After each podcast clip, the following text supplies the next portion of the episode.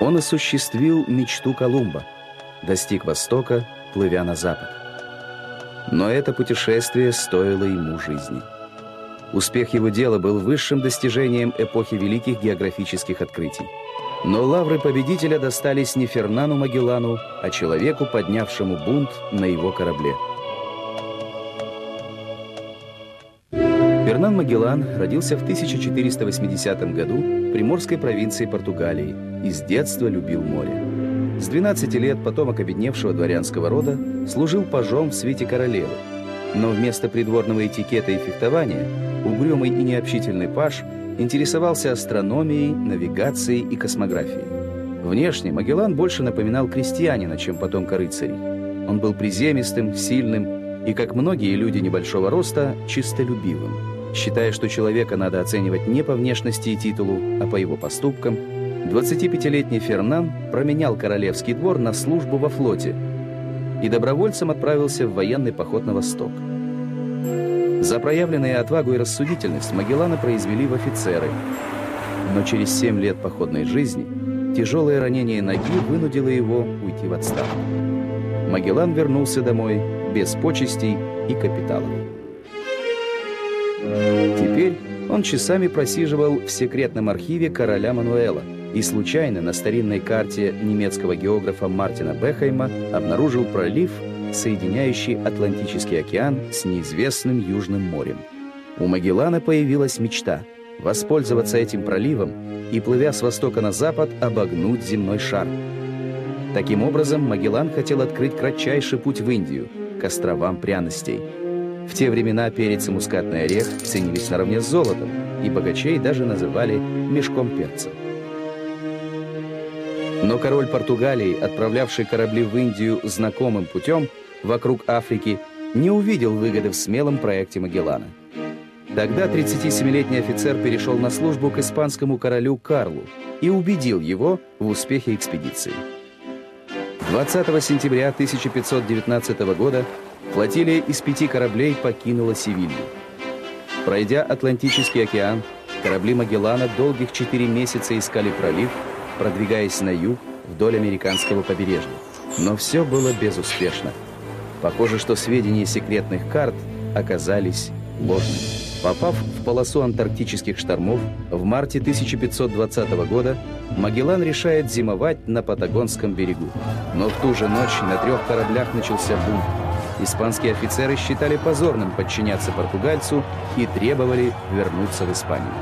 Но Магеллан не стал топить мятеж в крови. Он даже устроил показательный суд.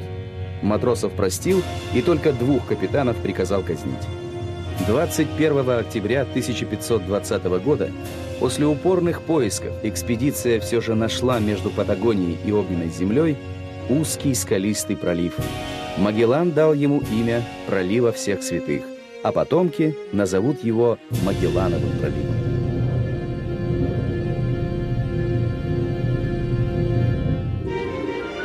Более месяца флотилия Магеллана блуждала в многочисленных ответвлениях пролива, рискуя наткнуться на подводные скалы.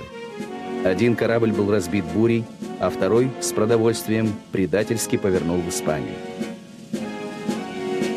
Когда три оставшихся корабля Магеллана смогли выйти из пролива, океан встретил их солнцем и тишиной, за что и был назван Тихим.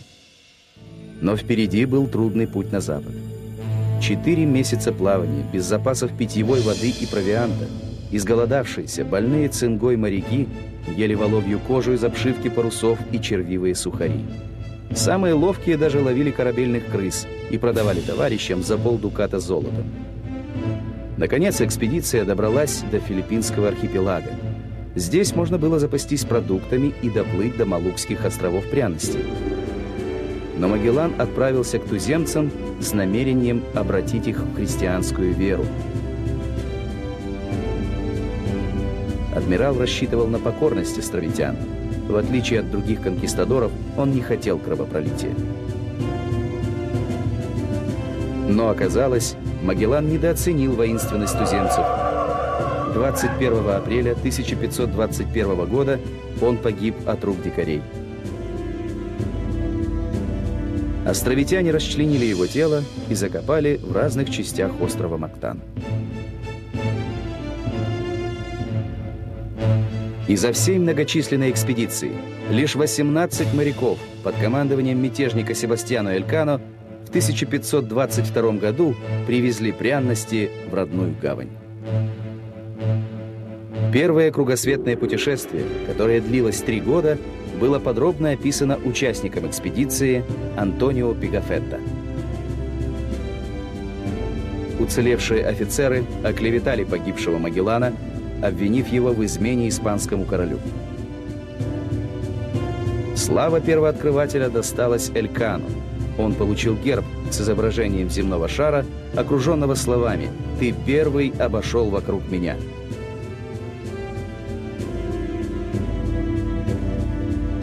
Но первое кругосветное путешествие, душой которого был Магеллан, окончательно развеяло сомнение в том, что Земля имеет форму шара. Было доказано вращение Земли вокруг своей оси.